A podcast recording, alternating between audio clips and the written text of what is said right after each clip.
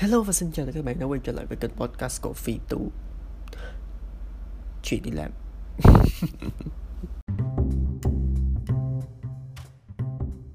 Rồi mình thì mình dành suốt 4 năm đi học sinh viên của mình để đi phục vụ người khác à, cụ thể là mình đầu tiên là mình làm công việc là mình phục vụ khách hàng ở trong rạp chiếu phim ha rồi xong sau đó mình uh, có cơ hội được uh, nâng cấp bản thân mình hơn mình làm lễ tân của phòng gym năm sao mình phục vụ khách sang chảnh hơn.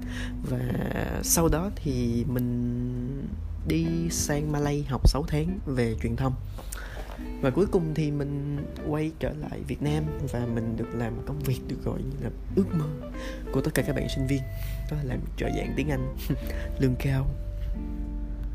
Mình cảm thấy là các công việc phục vụ nó dạy bạn nhiều hơn là cái việc bưng bê hay là serve người khác. Đối với mình thì trong xã hội này chúng ta phục vụ lẫn nhau. Mình ví dụ là buổi sáng mình đi làm thì mình phải nghĩ ra những cái nội dung để phục vụ cho khán giả, cái đối tượng khán giả của mình như là những bạn đang nghe podcast như thế này. Và có thể tối hôm đó mình đi uống trà sữa với bạn hay là mình đi vào một cái nhà hàng nào đó, thì các bạn phục vụ ở đó phục vụ ngược lại cho mình. Chúng ta phục vụ lẫn nhau trong cái xã hội này. Như vậy thì khi mà đi làm phục vụ người khác, thì cái kỹ năng đầu tiên mà chúng ta có được đó chính là service mind tại sao mình nhấn mạnh cái service mind này của nó khá là quan trọng? Bởi vì service mind không có nghĩa là bạn có skill, có gọi là service skill nha. Service mind thì có nghĩa là bạn hiểu được khách hàng của mình cần gì và bạn cho họ đúng cái thứ mà họ đang cần. Đặt một cái trường hợp là khách hàng đến với bạn và complain về một cái vấn đề gì đó, thì nếu bạn không biết họ cần gì, thì rất dễ bạn đưa ra hai phương pháp mà mình nghĩ rằng rất nhiều bạn đi làm phục vụ người khác chọn. Đó chính là, một em xin lỗi. Hai quy định của công ty em nó là như vậy. Cái, khi mà khách hàng mà complain đó, thì cái cách nhanh nhất để cam họ xuống đó là việc xin lỗi. Nhưng mà cái xin lỗi nó cũng không phải là một điều mà mình có thể lạm dụng nữa. Đó là lỗi của công ty hay là đó là lỗi của bạn?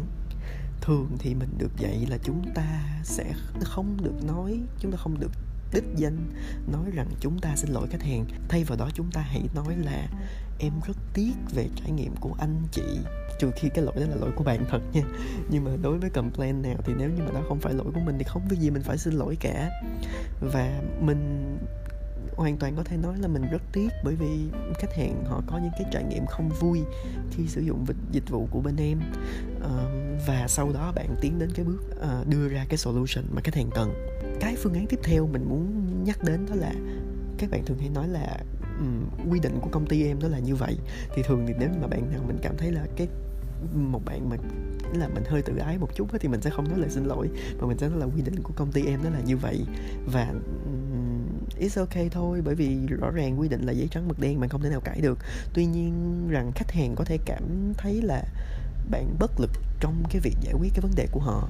Như vậy thì đôi khi có những cái vấn đề mà họ tìm đến bạn để họ mong muốn có được cái solution nhưng bạn không cho họ được cái solution, thì likely lần sau họ có đến tiếp hay không? Vậy trong lúc đó service mind sẽ giúp bạn như thế nào?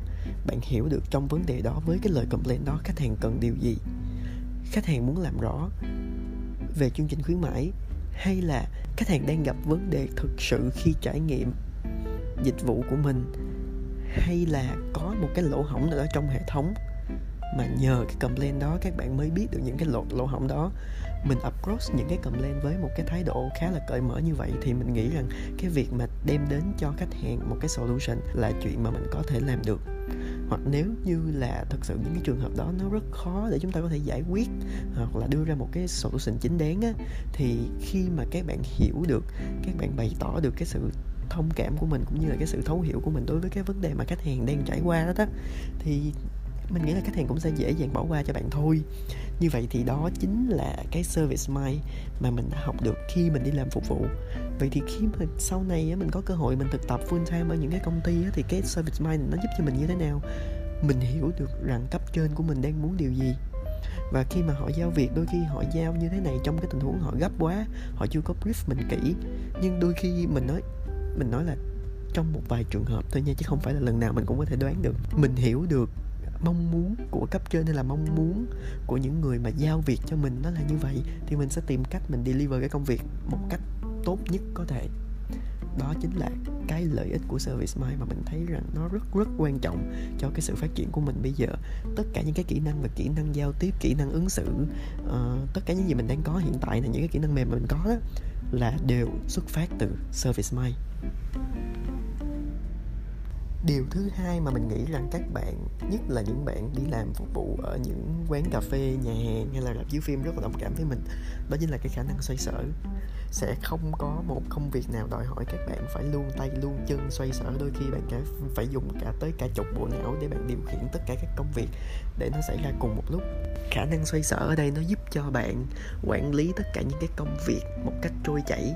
Ờ, trong lúc chờ cái này hoàn thành xong trong lúc chờ bắp này nấu xong thì mình có thể mình đi feel cái khác, mình làm cái khác, mình ước lượng được cái khoảng thời gian dành cho công việc đó là bao nhiêu.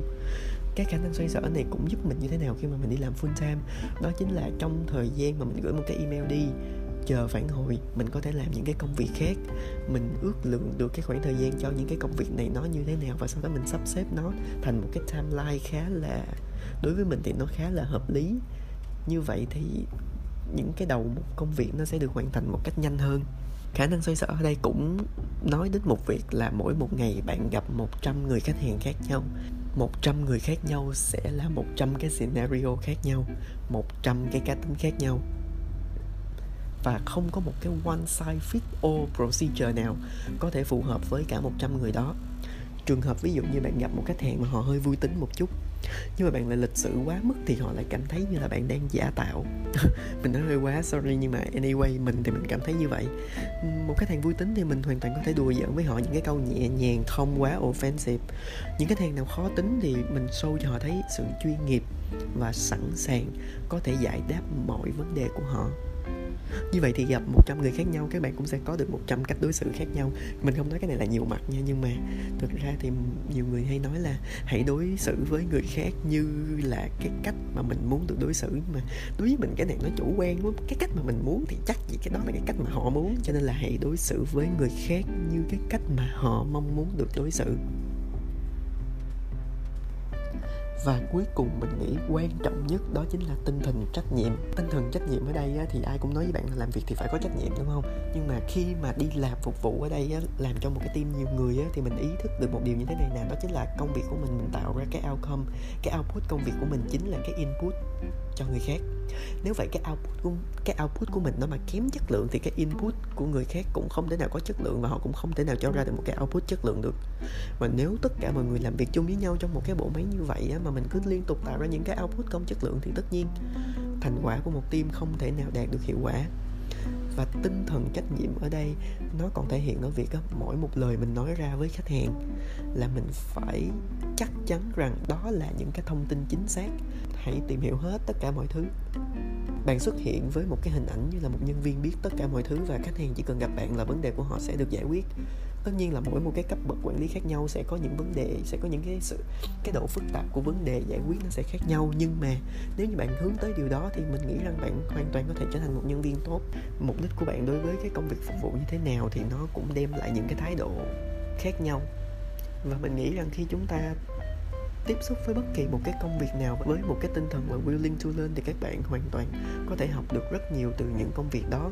Và cho tới bây giờ thật sự mình vẫn tự hào kể rằng ngày xưa mình đã từng nấu bắp mình đã từng phải um, cúi đầu phục vụ khách hàng này mình đã từng phải dắt xe mình từng phải bưng bê này nọ.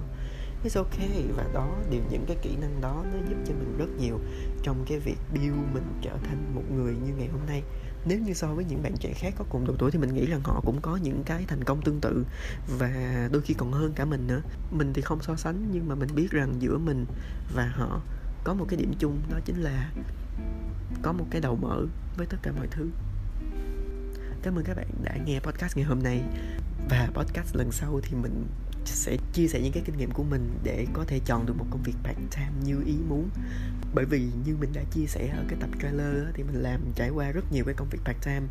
Ừ, nhỏ có lớn có ngắn có một hai ngày có một hai tuần có một hai tháng có một hai năm cũng có luôn.